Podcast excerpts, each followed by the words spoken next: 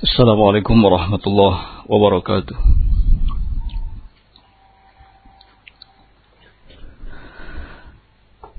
Innal hamdalillah nahmaduhu ta'ala wa nasta'inuhu wa nastaghfiruh wa na'udzu billahi min shururi anfusina wa sayyiati a'malina. Man yahdihillahu fala mudilla lahu wa man yudlil fala hadiya lahu. Ashhadu an la ilaha illallah wahdahu la sharika lah wa ashhadu anna Muhammadan abduhu wa rasuluh. Yaqulu Allah subhanahu wa ta'ala fi kitabihil karim, ya ayyuhalladhina amanu ittaqullaha haqqa tuqatih wa la tamutunna illa wa antum muslimun. يا أيها الناس اتقوا ربكم الذي خلقكم من نفس واحدة وخلق منها زوجها وبث منهما رجالا كثيرا ونساء واتقوا الله الذي تساءلون به والأرحام إن الله كان عليكم رقيبا. يا أيها الذين آمنوا اتقوا الله وقولوا قولا سديدا يصلح لكم أعمالكم ويغفر لكم ذنوبكم ومن يطع الله ورسوله فقد فاز فوزا عظيما. أما بعد، فإن أصدق الحديث كلام الله تعالى وخير الهدي هدي محمد صلى الله عليه وعلى آله وسلم وشر الأمور محدثاتها فإن كل محدثة في دين الله بدعة وكل بدعة ضلالة وكل ضلالة في النار. إخواني بالدين رحمني ورحمكم الله. Alhamdulillah, puji syukur kita panjatkan kehadirat Allah subhanahu wa ta'ala. Pada kesempatan sore hari ini, atas taufiknya semata, kita dapat kembali dipertemukan dalam kegiatan talabul ilmi. Dan insya Allah, pada kesempatan ini pula, kita akan mengkaji tentang sebuah tema yang cukup penting, yaitu kiat-kiat merajut ukhuwah di atas sunnah Nabi sallallahu alaihi wasallam. Semoga Allah subhanahu wa ta'ala memberikan kemudahan kepada kita semua untuk dapat memahaminya dan kemudian mengamalkannya dalam kehidupan. Ukhuwah di atas sunnah Nabi sallallahu alaihi wasallam.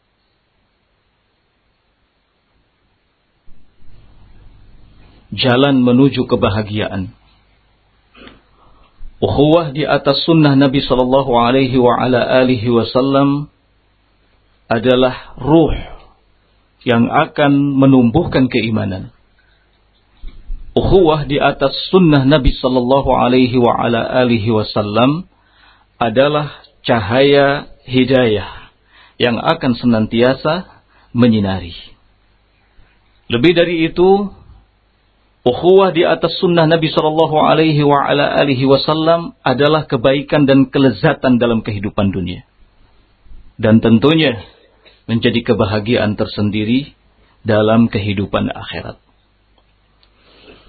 Oleh karena itu, ikhwan fillah rahimani wa rahimakumullah, Allah subhanahu wa ta'ala memerintahkan kepada kita untuk senantiasa mengingat nikmat yang satu ini.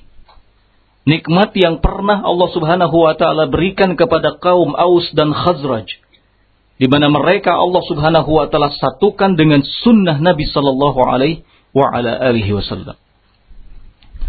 Allah menyatakan dalam firman-Nya, "Wadhkuru ni'matallahi 'alaikum إذ كنتم أعداء فألف بين قلوبكم فأصبحتم بنعمته إخوانا." Wadhkuru, dan ingatlah selalu oleh kalian Nikmat yang Allah Subhanahu wa ta'ala telah berikan kepada kalian, yaitu ketika kalian pada awalnya bermusuhan, kemudian Allah Subhanahu wa ta'ala satukan hati-hati kalian sehingga dengan nikmatnya kalian menjadi bersaudara. Ada sebuah riwayat dari Muhammad bin Wasi' disebutkan dalam Hilyah al-Awliya. Beliau mengatakan, "Ma baqiya fid dunya syai'un aladzu illa as-salah fil jama'ati wa liqa' al-ikhwan." Tidak tersisa sesuatu pun dari kelezatan, dari kenikmatan yang ada di dunia, kecuali salat berjamaah dan bertemu dengan ikhwan. Kalimat bertemu dengan ikhwan adalah sebuah gambaran dari adanya ukhuwah, adanya persaudaraan. Karena pertemuan menggambarkan adanya persaudaraan dan kebersamaan. Ukhuwah di atas sunnah Nabi SAW artinya kita membangun persaudaraan, pertemanan, persahabatan dengan orang-orang yang berpegang teguh kepada sunnah Nabi SAW, dengan orang-orang yang mempelajari sunnah Nabi SAW, mengamalkan sunnah Nabi SAW, dan menyebarkan sunnah Nabi SAW. Dan sejatinya mereka lah orang-orang yang disebut soleh. Orang-orang soleh itu adalah orang-orang yang berpegang teguh secara kuat terhadap agamanya, mengamalkan sunnah Nabi SAW dengan baik, dan bergaul dengan orang-orang soleh tentu akan memberikan efek yang positif, efek yang baik.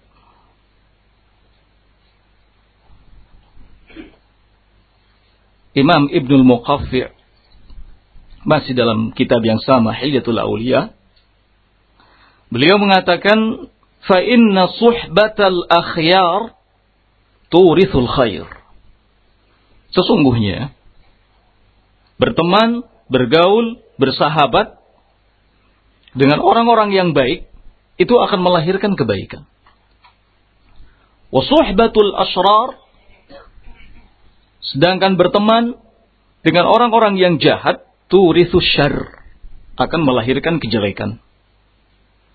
"Karrihi," perumpamaannya seperti angin, "idza marrat bit-thib hamalat thiban," jika melewati sesuatu yang wangi, maka angin tersebut akan membawa aroma yang wangi. "Wa idza marrat bin-natni hamalat natnan," dan apabila angin itu melewati sesuatu yang busuk, maka angin itu akan membawa aroma yang busuk. Salah seorang penyair Arab dulu mengatakan, "Ashir akhaddin kay takhba bi suhbatihi." Bertemanlah dengan orang yang memiliki agama yang kuat. Berteman dengan orang yang memiliki agama yang kuat, orang yang taat, orang yang tunduk patuh terhadap Allah Subhanahu wa ta'ala dan Rasulnya, berpegang teguh kepada agamanya. "Kay takhwa bi suhbatihi," agar engkau mendapatkan keutamaan ketika berteman dengannya. "Fattab'u muktasabun min kulli mashubun," sesungguhnya karakter, watak itu dapat dihasilkan mingkul limashub, dari setiap orang yang dijadikan teman. Kalau kita berteman dengan orang yang karakternya jelek, maka kita akan mendapatkan karakter yang jeleknya. Dan terus seperti itu. "Karrihi akhidhatun ma tamurru bihi," persis seperti angin, akhidhatun ma tamurru bihi, yang membawa aroma setiap yang dilewatinya. Karena angin itu selalu berhembus. Angin itu selalu berhembus. "Natnan minan natni," ketika angin itu melewati sesuatu yang busuk, maka angin akan datang membawa aroma yang busuk. "Au tiban minat tibi," atau ketika angin itu melewati sesuatu yang wangi, maka angin itu akan membawa aroma yang wangi. Begitulah kita. Ketika kita berdekatan dengan orang-orang yang baik, maka kita akan mendapatkan kebaikannya. Dan ketika kita berdekatan dengan orang yang jelek, maka kita akan mendapatkan kejelekannya. Ketika kita dianugerahi oleh Allah Subhanahu wa taala teman-teman yang baik, teman-teman yang saleh, teman-teman yang kuat dalam agamanya, teman-teman yang senantiasa menjaga sunnah Nabi sallallahu alaihi wasallam, maka kita akan tertulari dengan keadaannya. Kita pun akan setidaknya sama dengan keadaannya. Maka sungguh ini adalah nikmat yang sangat agung yang Allah Subhanahu wa taala karuniakan. Membangun ukhuwah di atas sunnah Nabi sallallahu alaihi wa ala alihi wasallam. Salah satu bukti yang menunjukkan betapa agungnya nikmat ini, ukhuwah di atas sunnah Nabi sallallahu alaihi wa ala alihi wasallam, adalah penyesalan yang dirasakan oleh para penghuni neraka. Mereka menyesal karena mereka tidak memiliki teman yang baik. Allah Subhanahu wa taala sebutkan di Quran surat Asy-Syu'ara ayat yang ke-100 sampai 101. Qala fama lana min syafi'in wala sadiqin hamim. Kata para penghuni neraka, fama lana min syafi'in, kami tidak memiliki pihak-pihak yang dapat memberikan syafaat kepada kami, wala sadiqin hamim, dan kami juga tidak memiliki teman yang akrab, teman yang dekat yang bisa menolong kami. Menyesal ketika sewaktu di dunia tidak bergaul dengan orang-orang yang baik. Menyesal ketika sewaktu di dunia tidak berteman dengan orang-orang yang agamanya baik. Jelas jauh berbeda keadaannya dengan orang-orang yang menghuni surga. Allah Subhanahu wa taala langgengkan persaudaraan mereka. Para penghuni surga sewaktu di dunia mereka berdekatan, bersama-sama, berteman, membangun ukhuwah dengan orang-orang yang baik. Maka pertemanan mereka terus ada sampai di surga. Allah Subhanahu wa taala menjelaskan hal ini di Quran surat Al-Hijr ayat yang ke-47, ikhwanan ala sururim mutaqabilin. Mereka para penghuni surga itu ikhwanan, dalam keadaan bersaudara, dalam keadaan berteman. Ala sururim mutaqabilin, mereka duduk di atas dipan-dipan, mutaqabilin, saling berhadapan. Ini adalah nikmat yang besar yang dirasakan oleh ahlul jannah, para penghuni surga sewaktu mereka berada di surga. Ternyata mereka tidak hanya merasakan kenikmatan ukhuwah sewaktu di dunia, namun kenikmatan ukhuwah itu pun mereka rasakan di akhirat. Al-akhillau yawma idzin ba'dhuhum li ba'dhin adu illal muttaqun. Orang-orang yang berteman sewaktu di dunia, ketika di akhirat maka mereka justru malah menjadi musuh, kecuali orang-orang yang bertakwa. Pertemanan mereka langgeng abadi sampai hari kiamat. Nah, oleh karena itu ikhwan fiddin rahimani wa rahimakumullah, kita memiliki satu orang saja teman yang saleh, yang baik, yang betul-betul berpegang teguh kepada sunnah. Ini harus kita pertahankan. Ini sesuatu yang sangat berharga dibandingkan dengan kita memiliki 1000 teman tetapi bukan orang-orang yang baik, bukan orang-orang yang saleh. Dahulu sahabat Ali bin Abi Thalib radhiyallahu taala anhu mengatakan, "Alaikum bil ikhwan." Hendaknya kalian selalu bersama dengan teman-teman, dengan ikhwan-ikhwan. Fa innahum 'uddatud dunya wa 'uddatul akhirah. Karena sesungguhnya mereka itu menjadi bekal buat kita di dunia dan juga menjadi bekal buat kita di akhirat. Ala tasma' ila qauli ahli an-nar? Tidakkah engkau mendengar bagaimana ucapan dan penyesalan yang disampaikan oleh ahli neraka? Fama lana min syafi'in wala sadiqin hamim. Kami tidak memiliki pihak-pihak yang akan dapat memberikan syafaat kepada kami. Kami juga tidak memiliki teman yang akrab, teman yang baik. Ikhwani fiddin rahimani wa rahimakumullah. Saking pentingnya ukhuwah di atas sunnah Nabi sallallahu alaihi wa ala alihi wasallam, maka wajib bagi kita untuk berupaya membangun ukhuwah ini dengan sebaik-baiknya. Nah. Namun, kita tidak akan dapat mewujudkan hal ini kecuali dengan dua hal. Yang pertama adalah syukru nikmatil ukhuwah. Pertama, selalu mensyukuri nikmat ukhuwah. Meyakini bahwa ini adalah nikmat yang sangat besar dan merasa butuh terhadap nikmat ini. Demikian keadaan para salafus saleh dahulu. Mereka betul-betul perhatian untuk menjaga dan mewujudkan ukhuwah di atas sunnah Nabi SAW, karena mereka tahu betapa berharganya, betapa besarnya nikmat ini. Ada beberapa nukilan disebutkan dalam kitab Al-Adabu Asy-Syar'iyyah. Di antaranya perkataan Abdullah Al-Baghawi, beliau mengatakan, "Sami'tu al-Imam Ahmad bin Hanbal yaqulu, idza mata asdiqa'ur rajul dhalla." Dulu seorang salaf kalau ada di antara sahabat-sahabatnya meninggal dunia, maka ia merasa lemah. Sedih dan kehilangan. Kemudian ada juga nukilan dari Imam Sufyan ibn Uyainah. Beliau mengatakan, "Qala li Ayyub," berkata Ayyub kepadaku, "Innahu la yablughuni mautu rajuli min ikhwani faka'annama saqata 'udwun min a'dha'i." Sesungguhnya ketika sampai kabar kepadaku kematian salah seorang dari saudara-saudaraku, dari teman-temanku, faka'annama, maka aku merasakan seolah-olah ada satu dari anggota tubuhku yang lepas. Ada juga nukilan dari Ibnul Mu'taz. Ia mengatakan, "Man ittakhadha ikhwanan kanu lahu a'wanan."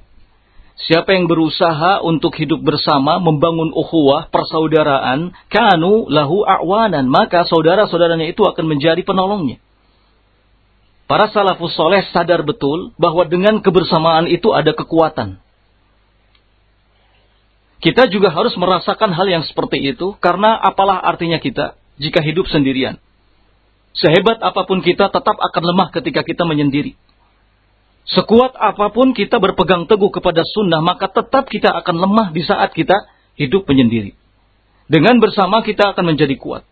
Karena dengan saudara-saudara kita, kita akan menjadi kuat. Para salaf ketika mereka mendengar ada salah seorang dari saudaranya yang meninggal dunia, maka mereka merasa kehilangan. Merasa lemah, merasa ada sesuatu yang kurang, tidak sempurna. Ini gambaran betapa hebatnya perhatian para salaf dalam hal ukhuwah. Apalagi ukhuwah yang mereka bangun benar-benar ukhuwah yang baik, ukhuwah yang jujur. Ukhuwah yang berada di atas bimbingan Allah Subhanahu wa taala dan Rasulnya, ukhuwah di atas sunnah Nabi sallallahu alaihi wa ala alihi wasallam. Ikhwan fiddin rahimani wa rahimakumullah. Satu hari saja, jika mereka para salaf tidak bertemu, itu rasa-rasanya sudah sekian tahun tidak bertemu. Sehingga pertemuan di tengah-tengah para salaf itu menjadi satu kebutuhan, bukan kebiasaan. Beda antara kebutuhan dengan kebiasaan. Efeknya pun beda. Ketika sesuatu menjadi sebuah kebiasaan, itu biasa-biasa saja. Tapi saat menjadi satu kebutuhan, maka ini nikmatnya betul-betul dirasakan dengan baik. Ya. Sahabat Umar ibn Khattab radhiyallahu taala anhu, beliau mengatakan, "Liqa'ul ikhwan jala'ul ahzan."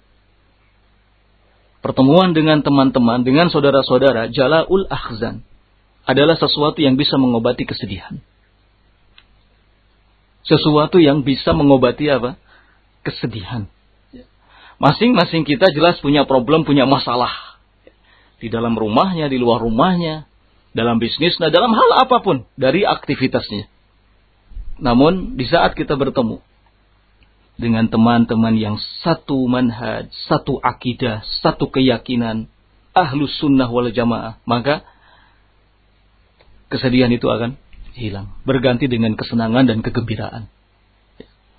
Wajar kalau Imam Al-Hasan Basri ketika ditanya, ayu syai'in ahabbu ilaika ya Imam, apa sih sesuatu yang paling kau sukai wahai Imam? Beliau menjawab, liqaul ikhwan, bertemu dengan teman-teman, bertemu dengan ikhwan. Beda rasanya. Hati menjadi tentram, keimanan menguat. Dada terasa lapang. Hilang sudah semua problem, semua masalah. Ya. Karena teman-temannya, saudara-saudaranya adalah teman-teman yang soleh, teman-teman yang baik, teman-teman yang bisa mendorong, memotivasi untuk melakukan ketaatan dan ibadah kepada Allah Subhanahu wa Ta'ala. Orang-orang yang mengenal sunnah itu adalah orang-orang yang akan terus mengingatkan kita, baik secara langsung maupun tidak langsung. Mengingatkan kita kepada urusan-urusan akhirat. Sehingga dalam kondisi apapun kita ketika berjumpa dengannya menjadi sadar. Dan orang-orang yang beriman itu sangat butuh terhadap yang namanya peringatan. Oleh karenanya Allah Subhanahu wa Ta'ala menyatakan dalam firman-Nya, "Wa dzakir fa inna dzikra tanfa'ul mu'minin." Sampaikan peringatan, karena sesungguhnya peringatan itu adalah sesuatu yang sangat berharga, sangat bermanfaat bagi orang-orang yang beriman. Ikhwani fiddin, rahimani wa rahimakumullah. Ukhuwah di atas sunnah Nabi sallallahu alaihi wa ala alihi wasallam. Kalau terus kita berupaya untuk membangunnya, untuk merajutnya, dengan pertama selalu mensyukuri nikmat tersebut, maka Allah Subhanahu wa Ta'ala akan memasukkan kita ke dalam salah satu dari 7 golongan yang akan mendapatkan naungan Allah di hari yang tidak ada naungan kecuali naungan Allah Subhanahu wa Ta'ala. Sebab salah satu dari 7 golongan itu, seperti yang dikatakan oleh Nabi Shallallahu Alaihi Wasallam, adalah rajulani tahaba fillah ijtama'a alaihi wa tafarraqa alaihi. Dua orang yang saling mencintai karena Allah, berjumpa karena Allah, dan berpisah karena Allah. Ini 2 orang. Kalau sampai 3 orang, sampai 4 orang, sampai 5 orang, sampai 10 orang lebih, maka tentu jauh lebih baik. Ya. Karena kebaikan itu semakin banyak yang melakukannya, maka akan semakin baik dan besar pahalanya. Di sini Nabi SAW mengatakan 2 orang yang saling mencintai karena Allah, berjumpa karena Allah, dan berpisah karena Allah Subhanahu wa Ta'ala. Kalau kita bersemangat, berusaha menghidupkan nilai-nilai ukhuwah di atas sunnah Nabi Sallallahu Alaihi wa ala alihi Wasallam, maka kita akan masuk ke dalam salah satu dari 7 golongan itu. Masuk dalam kategori apa yang disebutkan oleh Nabi Sallallahu Alaihi Wasallam, 2 orang laki-laki yang saling mencintai karena Allah, berjumpa karena Allah, berpisah karena Allah. Yang menyatukannya bukan urusan dunia, yang menyatukannya bukan urusan bisnis, yang menyatukannya bukan kebiasaan, bukan hobi, tetapi betul-betul urusan apa? Agama. Karena Allah, karena sunnah Nabi Sallallahu Alaihi wa ala alihi Wasallam. Maka sungguh sangat nikmat ketika Allah Subhanahu wa Ta'ala menyatukan kita dengan latar belakang kita yang berbeda-beda di atas sunnah Nabi Sallallahu Alaihi wa ala alihi Wasallam, sehingga kita tidak merasakan adanya perbedaan di antara kita. Semua kita sama. Inna akramakum indallahi atqakum. Semua kita merasa sadar akan hal ini. Ini pentingnya membangun ukhuwah di atas sunnah Nabi Sallallahu Alaihi wa ala alihi Wasallam. Ikhwani fiddin, rahimani wa rahimakumullah. Membangun ukhuwah di atas sunnah Nabi Sallallahu Alaihi wa ala alihi Wasallam sesungguhnya adalah cara pintas atau jalan pintas untuk mendapatkan kecintaan Allah Azza wa Jalla. Karena Allah Azza wa Jalla menyatakan, wajabat mahabbati lil mutahabbina fiyya. wal mutazawirina fiyya wal mutabadilina fiyya atau kama qala sallallahu alaihi wasallam. Wajabat mahabbati, kata Allah Subhanahu wa taala, wajabat mahabbati, pasti kecintaanku akan aku berikan lil mutahabbina fiyya, kepada orang-orang yang saling mencintai karena aku, saling menziarahi karena aku, saling berkorban karena aku. Ukhuwah adalah salah satu media, tempat di mana kita saling mencintai karena Allah Subhanahu wa ta'ala. Kalau kita ingin mendapatkan kecintaan Allah, maka salah satu caranya adalah kita berusaha untuk membangun, merajut ukhuwah di atas apa yang Allah Subhanahu wa taala cintai dan ridhoi, yaitu sunnah Nabi sallallahu alaihi wa ala alihi wasallam.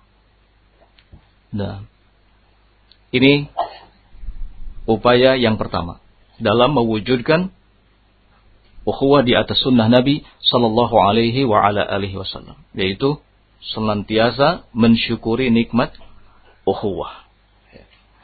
Kemudian yang kedua adalah mengetahui hak dan kewajiban yang harus ditunaikan dalam merajut dan membangun ukhuwah. Di antara hak tersebut, yang pertama adalah an-niyatu as-salihatu, niat yang lurus. Pertama adalah niat yang lurus, karena niat yang lurus adalah sebuah keharusan dalam segala aktivitas yang menyangkut ucapan ataupun perbuatan. Nabi sallallahu alaihi wa ala alihi wasallam menyatakan dalam sabdanya, innamal a'malu binniyat. Sesungguhnya segenap amalan itu bergantung kepada niat. Ketika kita hendak membangun ukhuwah bersama dengan saudara-saudara kita di atas sunnah Nabi sallallahu alaihi wa ala alihi wasallam, maka niat adalah sesuatu yang mutlak dibutuhkan. Jangan sampai ada keinginan dalam diri kita untuk mendapatkan keuntungan dunia, ya, atau hal-hal lainnya yang bersifat duniawi. Tapi betul-betul karena Allah Azza wa Jalla dalam rangka mendapatkan ridha Allah, dan agar termotivasi untuk melakukan ketaatan kepada Allah Azza wa Jalla. Sebab percuma kalau kita berusaha terus membangun ukhuwah, tapi niat kita tidak lurus. Dalam kitab Al-Fawaid, Imam Ibnul Qayyim rahimahullahu ta'ala, beliau mengatakan, al-amalu bi ghairi ikhlas wala iqtida kal musafir yamla'u jarabahu ramlan yasquluhu wa la yanfa'uhu. Al-amalu bi ghairi ikhlas, sebuah amalan jika tidak didukung dengan keikhlasan. Keikhlasan adalah gambaran dari niat yang lurus. Setiap kali kita bicara soal niat, maka tidak akan lepas dari yang namanya apa? Keikhlasan. Karena keikhlasan adalah gambaran sekali lagi dari niat yang lurus. Sebuah amalan jika tidak didukung dengan keikhlasan, tidak juga mencontoh sunnah Nabi sallallahu alaihi wa ala alihi wasallam, maka keadaannya tak ubahnya bagaikan seorang musafir, yamla'u jarabahu ramlan, yang dia terus memenuhi keranjangnya dengan kerikil.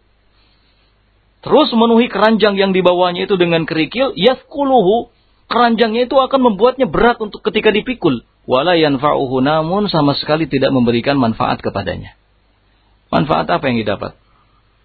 Sekalipun keranjangnya nampak penuh, isinya cuma kerikil. Apa yang bisa diambil manfaatnya? Nah, seperti ini. Orang yang beramal tetapi tidak didukung dengan keikhlasan, niat yang lurus. Demikian juga membangun ukhuwah. Ukhuwah di atas sunnah Nabi sallallahu alaihi wa ala alihi wasallam. Nah, ini butuh kepada niat, ya, niat yang lurus. Karena niat yang lurus akan membantu kita untuk mewujudkan segala hal yang kita inginkan. Nah, dan para ulama mereka telah menyebutkan beberapa buah atau faidah dari nilai sebuah keikhlasan atau niat yang lurus. Di antaranya, yang pertama, sihhatul ibadah. Manfaat faidah dari adanya niat yang lurus adalah sihhatul ibadah. Ibadah yang kita lakukan akan senantiasa benar. Ibadah yang kita lakukan akan senantiasa benar. Jadi ini seperti firman Allah Subhanahu wa taala di Quran surat Al-Kahfi ayat yang terakhir, "Faman kana yarju liqa'a rabbih falyamal amalan salihan wa la yusyrik bi ibadati rabbih ahad." Barang siapa yang mengharap perjumpaan dengan Rabb-nya, falyamal amalan salihan, maka hendaknya ia beramal dengan amal yang saleh, wala yusyriku bihi bi ibadati rabbih ahada, dan jangan sekali-kali menyekutukan Rabb-nya dalam beribadah kepadanya.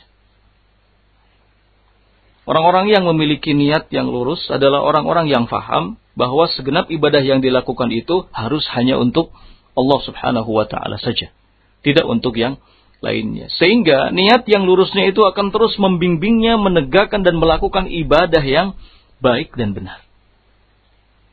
Ini yang pertama.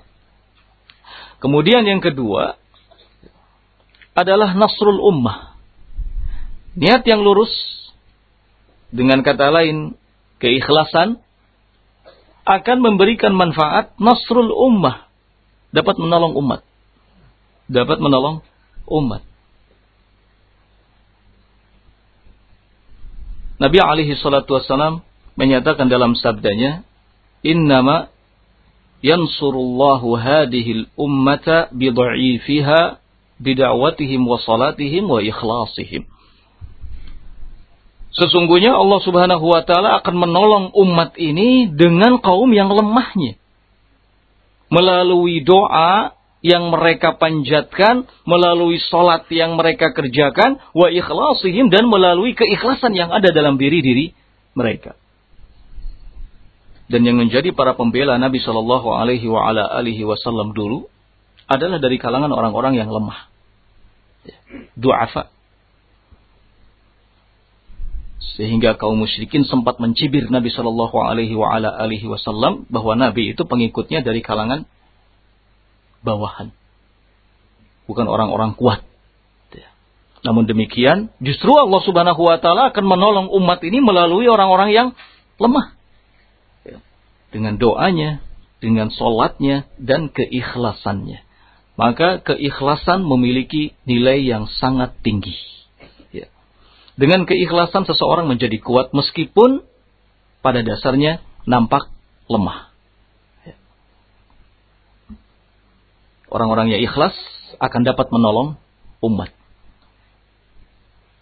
Orang-orang yang ikhlas akan mampu mewujudkan ukhuwah di atas sunnah Nabi Shallallahu Alaihi Wasallam.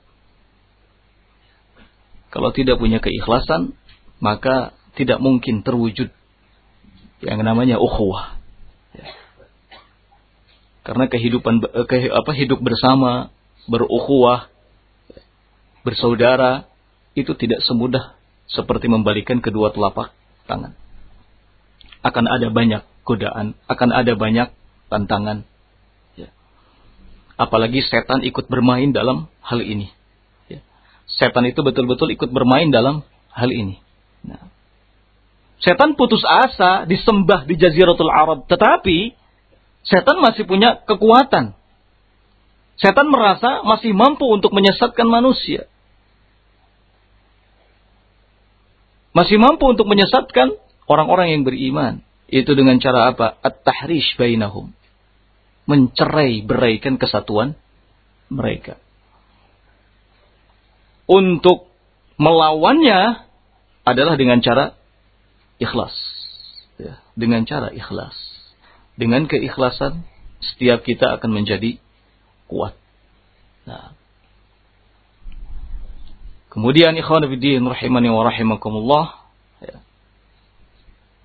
Yang ketiga,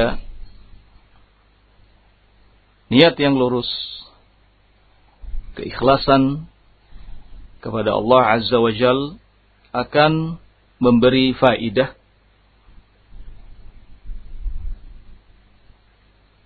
manfaat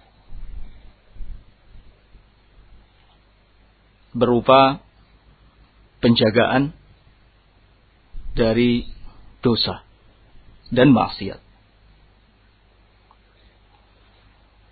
Allah Subhanahu wa ta'ala menyatakan dalam firman-Nya di Quran surat Yusuf ayat yang ke-24, "Kadzalika linasrifa 'anhu as-su' wal fahsya, innahu min 'ibadinal mukhlasin."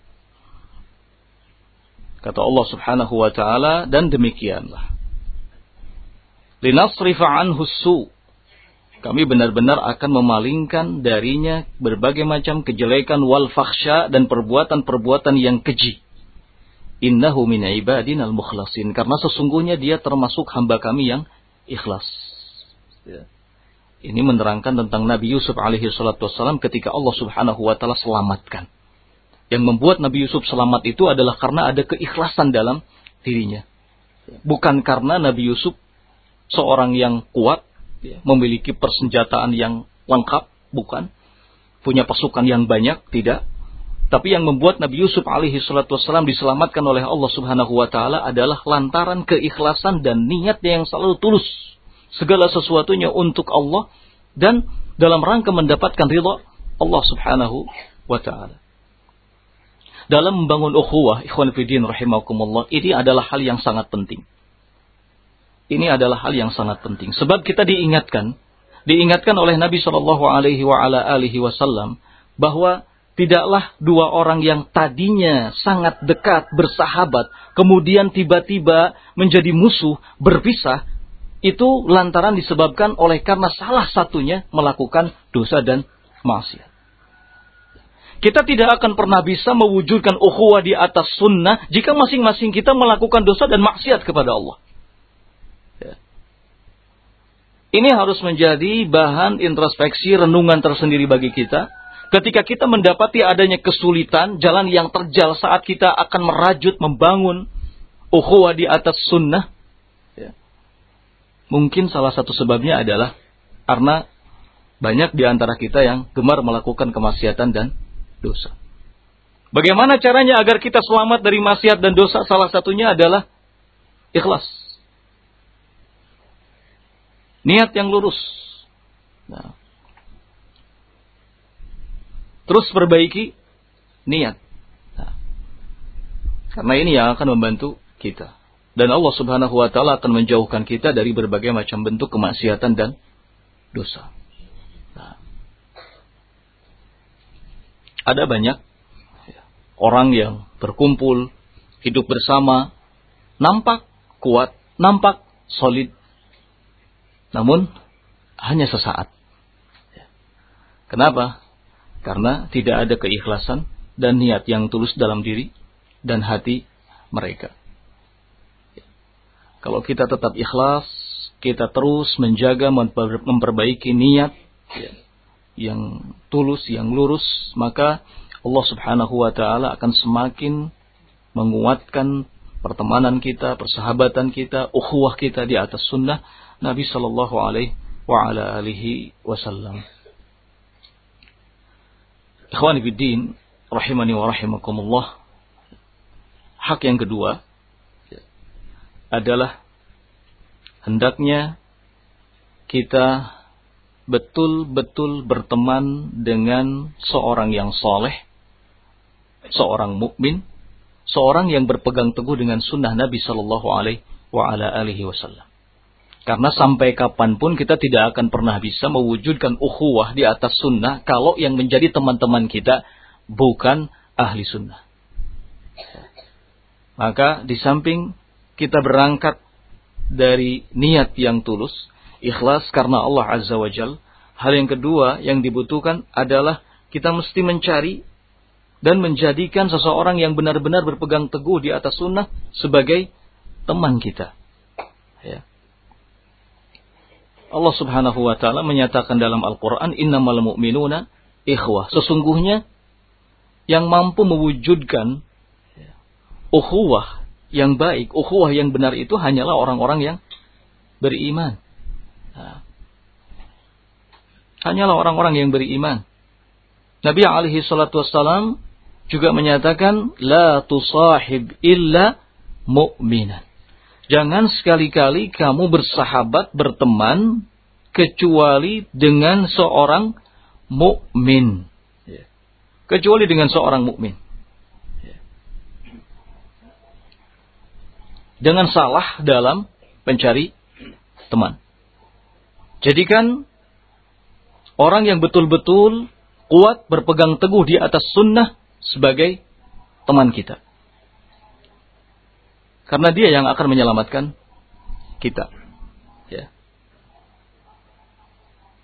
Hanya dengan dia kita bisa membangun dan merajut ukhuwah di atas sunnah Nabi SAW. Ini yang kedua. Kemudian yang ketiga adalah al-mahabbatu lillah. Hendaknya membangun kecintaan karena Allah tabaraka wa ta'ala. Ini penting dalam membangun ukhuwah di atas sunnah Nabi SAW. Masing-masing kita ketika punya cita-cita yang mulia seperti itu, maka hendaknya menanamkan kecintaan karena Allah Subhanahu wa ta'ala. Kita mencintai teman kita, kita mencintai saudara kita betul-betul murni karena Allah. Bukan karena hal yang lain, bukan karena satu kepentingan, bukan karena hartanya, bukan karena jabatannya, tapi betul-betul murni karena Allah Subhanahu wa ta'ala. Ini yang akan melanggengkan persahabatan, pertemanan, dan ukhuwah. Gak akan pernah mungkin terwujud sebuah ukhuwah tanpa ada kasih sayang yang terjalin di dalamnya. Karena Allah Subhanahu wa ta'ala. Gak sedikit adanya perkumpulan, persatuan, ya. Karena tujuannya hanyalah satu kepentingan, maka itu hanya sesaat saja. Tidak langgeng, tidak abadi. Ketika kepentingannya selesai, selesai pula ya, perkumpulannya itu. Adapun ukhuwah di atas sunnah ya, adalah sebuah cita-cita yang luhur. Ya. Membangun persaudaraan di atas sunnah Nabi SAW. Harapannya agar persaudaraan ini sampai pada hari kiamat. Maka harus ada al-mahabbah lillah, kecintaan karena Allah Subhanahu wa ta'ala di dalamnya. Nabi sallallahu alaihi wasallam dalam sabdanya beliau mengatakan, salatun man kunna fihi wajada bihinna halawatal iman. Ya. Ada tiga hal. Siapa yang ada padanya ketiga hal tersebut, maka ia akan mendapatkan manisnya apa? Iman. Salah satu dari tiga hal tersebut adalah an yuhibbal mar'a la yuhibbuhu illa lillah. Mencintai seseorang dalam keadaan ia tidak mencintainya kecuali karena Allah Subhanahu wa ta'ala. Kita mencintai si fulan karena fulan ini orang yang taat kepada Allah. Fulan ini adalah orang yang berpegang teguh kepada sunnah Nabi SAW. Tidak lebih dari itu. Ya. Ini penting. Dan termasuk sunnah Nabi SAW ketika kita mencintai seseorang, kita dituntut untuk apa? Menyampaikannya, mengabarkannya. Ya. Bahwasannya kita mencintainya karena Allah Subhanahu wa ta'ala. Ya. Ikhwan fillah rahimakumullah, dalam riwayat lain Nabi SAW mengatakan bahwa al-hub fillah wal bughdu fillah awthaq ural iman. Kecintaan karena Allah dan kebencian karena Allah itu termasuk awthaq urul iman. Ikatan iman yang paling kuat. Ikatan iman yang paling kuat. Nah, al-hub fillah, cinta karena Allah. Wal-bughdu fillah, dan benci karena Allah subhanahu wa ta'ala. Kita mencintai seseorang karena Allah. Membenci seseorang pun karena Allah subhanahu wa ta'ala. Ini penting. Ya. Ini penting dalam upaya kita membangun ukhuwah di atas sunnah. Kalau tidak ada ini, maka tidak akan pernah mungkin terwujud yang disebut dengan ukhuwah. Harus ada al-mahabbah lillah wal-bugh lillah. Ya. Kalau ada al-hub lillah wal-bugh lillah, maka nanti di dalamnya akan terwujud al-amru bil ma'ruf wan nahyi 'anil munkar. Amar ma'ruf, nahi munkar.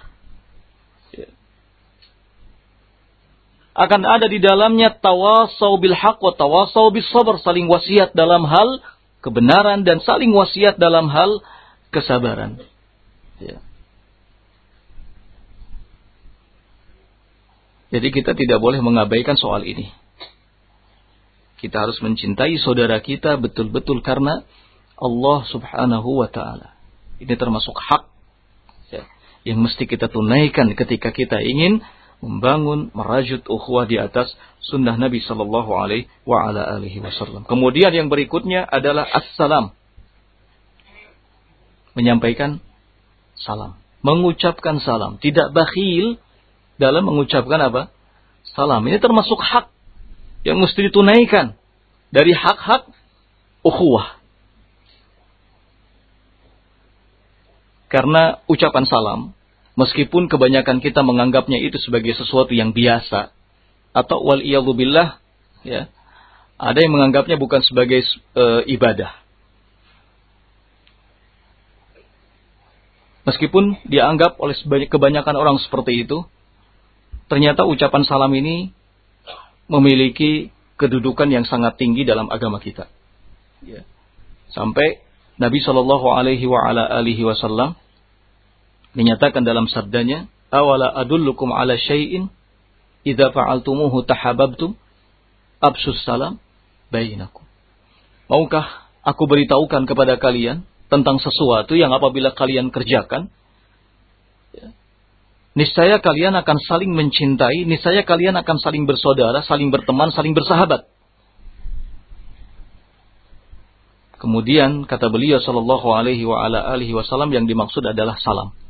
Mengucapkan apa? Salam. Assalamualaikum. Dalam ucapan salam itu ada terkandung doa di dalamnya. Memohon kepada Allah Subhanahu wa taala secara tidak langsung kesejahteraan dan keselamatan ya, bagi orang lain.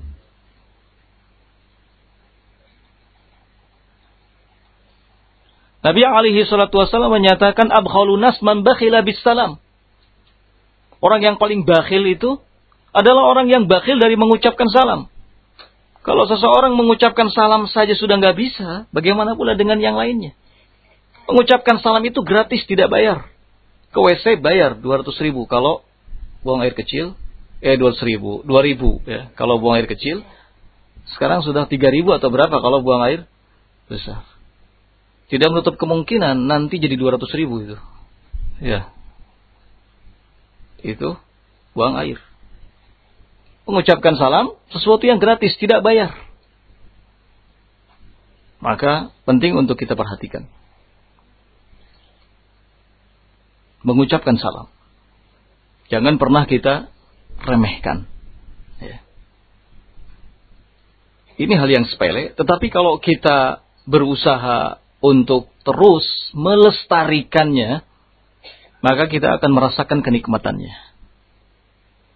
Dan kita akan merasakan betapa yang disampaikan oleh Nabi Shallallahu Alaihi Wasallam itu sesuatu yang hak adanya. Ya. Dan memang begitu kita rasakan ketika berjumpa dengan teman, kemudian saling mengucapkan salam, maka ini menjadi hal yang bisa melahirkan kesenangan, kegembiraan, kebahagiaan. Karena orang yang mengucapkan salam, insya Allah, ya, mengucapkan salam dalam keadaan tersenyum, ya, menampakkan wajah yang ceria, nah, tersenyum, menampakkan wajah yang ceria, ini ibadah. Tabassumuka fi wajhi akhika shadaqah, senyummu di depan wajah saudaramu adalah shadaqah. Jika ditambah dengan ucapan salam, maka pahalanya bertambah. Nah. Jadi sebarkan salam. Nabi Shallallahu Alaihi Wasallam mengatakan seperti itu. Alaman arafta, waman lam ta'rif. Kepada orang yang kamu kenal atau kepada orang yang tidak kamu kenal sekalipun. Nah. Nabi Shallallahu Alaihi Wasallam juga menyatakan hakul muslim ala al-muslimi sittun. Hak muslim atas muslim lainnya ada 6. Kemudian para sahabat bertanya, mahunna ya Rasulullah, apa itu hai Rasulullah? Beliau SAW menjawab, idza laqitahu fasallim alaihi, wa idza da'aka fa'ajibhu, wa idza stansahaka fansahlahu, wa idza atisha fahamidallah fashammithu, wa idza marida fa'udhu, wa idza mata fattabi'hu. Ya. Apabila engkau berjumpa dengannya, maka ucapkan salam kepadanya. Apabila engkau berjumpa dengannya, ucapkan salam kepadanya. Ya. Meskipun secara hukum mengucapkan salam adalah sunnah, tetapi itu bukan sesuatu yang kemudian kita meremehkannya, ya, dan menganggapnya kecil, kemudian mengabaikannya. Tidak. Efek dari salam itu sangat besar sekali. Nah. Idza laqitahu fasallim alaih. Kalau engkau berjumpa dengannya, maka ucapkan salam kepadanya. Wa idza da'aka fa'ajibhu. Kalau dia mengundangmu, maka penuhi undangannya. Wa idza stansahaka. Kalau dia memintamu untuk menyampaikan nasihat, maka nasihati. Kalau dia bersin, kemudian mengucapkan alhamdulillah, maka doakan. Kalau dia sakit, maka jenguk. Kalau dia meninggal, maka antarkan apa? Jenazahnya. Ini hakul muslim alal muslim. Hak muslim atas muslim lainnya. Ya. Hak itu adalah sesuatu yang mesti kita tunaikan. Ya. Untuk saudara kita. Nah, hal-hal yang disebutkan oleh Nabi SAW dalam hadis ini, ya, sesungguhnya adalah salah satu upaya agar hubungan kita antar sesama muslim menjadi apa? Baik dan dekat. Ya. Idza laqitahu fasallim alaih. Kalau engkau berjumpa dengannya, jangan lupa ucapkan apa? Salam kepadanya. Assalamualaikum. Dan tidak rugi, ya, ketika kita mengucapkan apa? Salam. Enggak ada ruginya. Bahkan kepada orang yang tidak kita kenal sekalipun. Soal dijawab atau tidak, itu urusan belakangan. Soal dijawab atau tidak, itu urusan belakangan. Jangan kemudian kita marah ketika salam kita tidak dijawab. Kenapa? Karena yang paling penting bagi kita adalah kita telah selesai menunaikan apa yang menjadi kewajiban kita, ya, dan hak orang lain atas kita. Nah, ikhwani fiddin rahimani wa rahimakumullah. Kemudian berikutnya adalah at-tanasuh, ya. Adalah at-tanasuh, menyampaikan nasihat. Ini termasuk hak ukhuwah, ya, yang mesti dipenuhi. At-tanasuh, menyampaikan nasihat. Ingat, nasihat menjadi sesuatu yang sangat berharga dalam kehidupan kita. Ya. Dengan adanya nasihat, kita menjadi sadar bahwa kita adalah makhluk yang lemah. Nasihat adalah sesuatu yang bisa mengingatkan kita dan mengembalikan kita dari kekeliruan dan kelalaian kita. Ketika kita menjadi orang yang gemar menyampaikan nasihat, maka kita juga harus menjadi orang yang siap menerima nasihat. Jangan cemen. Beraninya cuma menyampaikan nasihat. Ketika dinasehati tidak mau. Ya. Jangan pengecut. Banyak orang yang pengecut. Bisanya hanya menyampaikan apa? Nasihat. Ketika dinasehati, ketika ditegur, marah, nggak terima. Tidak. Kita harus menjadi seorang muslim yang berjiwa besar. Ya.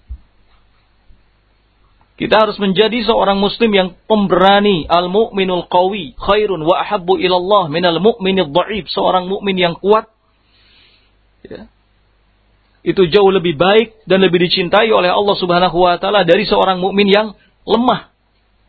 Kekuatan yang dimaksud di sini bukan soal tubuhnya yang besar, tenaganya yang oke, yang bagus, tidak. Tapi lebih ke bagaimana, ya, keadaan batinnya. Nah, ketika kita gemar senang menyampaikan nasihat, maka kita juga harus menjadi orang yang senang mendapatkan apa? Nasihat. Oleh karenanya Nabi SAW mengatakan ad-dinu nasihah. Agama itu adalah nasihat. Agama adalah nasihat. Kalau kita sedang berupaya untuk membangun ukhuwah di atas sunnah Nabi Shallallahu Alaihi Wasallam, maka nasihat menjadi sesuatu yang mutlak dibutuhkan. Ya. Karena tidak ada seorang pun di antara kita yang maksum selamat dari kesalahan. Semua kita butuh teguran, semua kita butuh peringatan, semua kita butuh kepada apa yang disebut dengan nasihat. Oleh karena itu, Nabi Shallallahu Alaihi Wasallam dalam hadis yang sebelumnya mengatakan, wa idza tansahaka fansahu. Jika saudaramu memintamu untuk menyampaikan nasihat, maka sampaikanlah nasihat itu. Disinggung oleh Nabi Shallallahu Alaihi Wasallam. Menyampaikan nasihat termasuk salah satu hak Muslim atas Muslim lainnya. Ya. Ad-dinun nasihah. Agama adalah nasihat. Artinya, salah satu pilar yang menjadikan agama Allah Subhanahu wa ta'ala, agama Islam ini tegak adalah ketika adanya nasihat. Di saat para pemeluknya meninggalkan nasihat, saling nasihat menasehati, maka agama ini akan hancur. Ya. Maka agama ini akan hancur. Nah.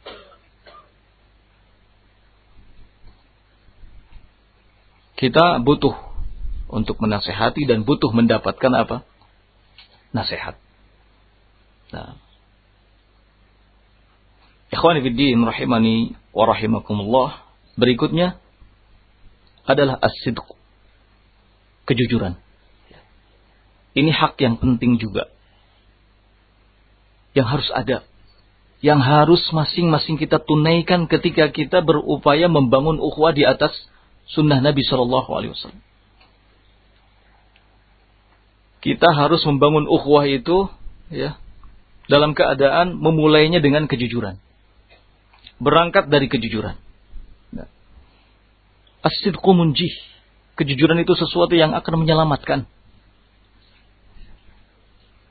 Disebutkan lagi as-sidqu manjat. Sama maknanya. Kejujuran adalah sesuatu yang bisa menyelamatkan. Bisa membuat kita sukses. Makanya Nabi Shallallahu Alaihi Wasallam menyatakan dalam sabdanya, alaikum bis-sidqi. Menggunakan kata alaikum. Wajibun alaikum. Wajib bagi kalian untuk memiliki sifat apa? Jujur. Ya. Apalagi membangun sebuah ukhuwah. Ini amalan yang besar. Ya. Ini amalan yang besar. Butuh kepada kejujuran. Karena kejujuran itu akan mengantarkan kepada kebajikan. Dan kebajikan itu akan mengantarkan ke surga. Ya. Jadi kita harus mengawalinya dengan apa? Kejujuran. Siapapun yang tidak jujur, maka akan menjauh dengan sendirinya. Tanpa dijauhkan. Akan menjauh dengan sendirinya. Ya.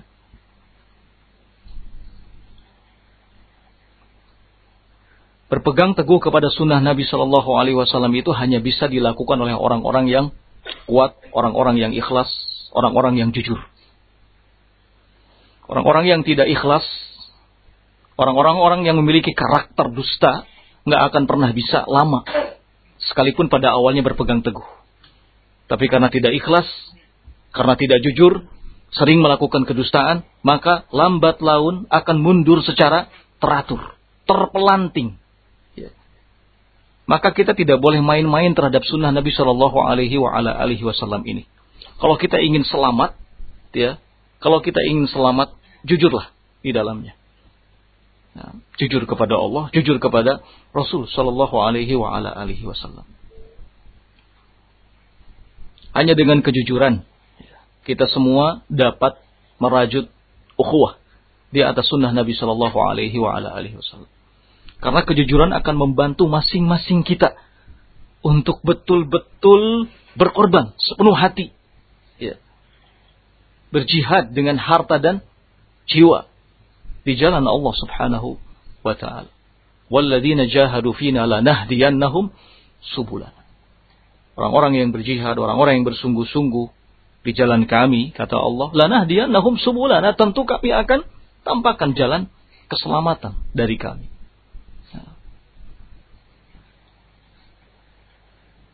Maka keberhasilan kita dalam merajut, membangun ukhuwah di atas sunnah Nabi Shallallahu Alaihi Wasallam, ya, sangat bergantung kepada sejauh mana kejujuran masing-masing kita di dalamnya. Kalau kita jujur, kalau setiap apa yang kita ucapkan selalu sesuai dengan kenyataan, setiap apa yang kita perbuat itu juga selalu di atas bimbingan Allah, bimbingan Rasulnya, maka kita akan mampu insya Allah mewujudkan ukhuwah di atas sunnah Nabi Sallallahu Alaihi Wasallam. Tapi ketika ucapan kita bertolak belakang dengan perbuatan, perbuatan kita banyak melanggar dan bertolak belakang dengan aturan Allah dan Rasulnya, maka kita tidak akan pernah mampu membangun ukhuwah di atas sunnah Nabi Sallallahu Alaihi Wasallam. Para sahabat ridwanullah alaihim ajmain adalah orang-orang yang jujur. Adalah orang-orang yang jujur. Sehingga mereka menjadi satu kesatuan yang kuat. Kekuatan yang mereka miliki bukan karena persenjataannya. Toh pada saat perang bersama Nabi Shallallahu Alaihi Wasallam pun jumlah mereka tidak banyak. Jumlah mereka tidak banyak. Dan persenjataannya pun tidak secanggih persenjataan yang dimiliki oleh orang-orang kafir. Tapi karena mereka jujur, ya, maka mereka selalu diberikan kemenangan oleh Allah Subhanahu wa Ta'ala. Ya. Oleh karenanya Allah Subhanahu wa Ta'ala berpesan dalam Al-Quran, ya, agar kita bersama dengan orang-orang yang jujur. Ya. Agar kita bersama dengan orang-orang yang jujur. Nah. Ya ayyuhalladzina amanu taqullaha wa kunu ma'as-sadiqin. Ya. Wa kunu ma'as-sadiqin. Hendaknya kalian bersama dengan orang-orang yang jujur. Dalam tafsirnya disebutkan ma'a Abi Bakrin, ai ma'a Umar.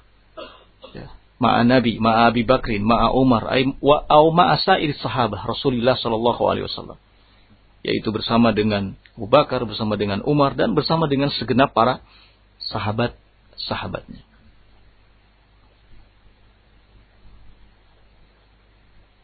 Ini himbauan dan pesan dari Allah Subhanahu wa Ta'ala agar kita bersama dengan orang-orang yang jujur.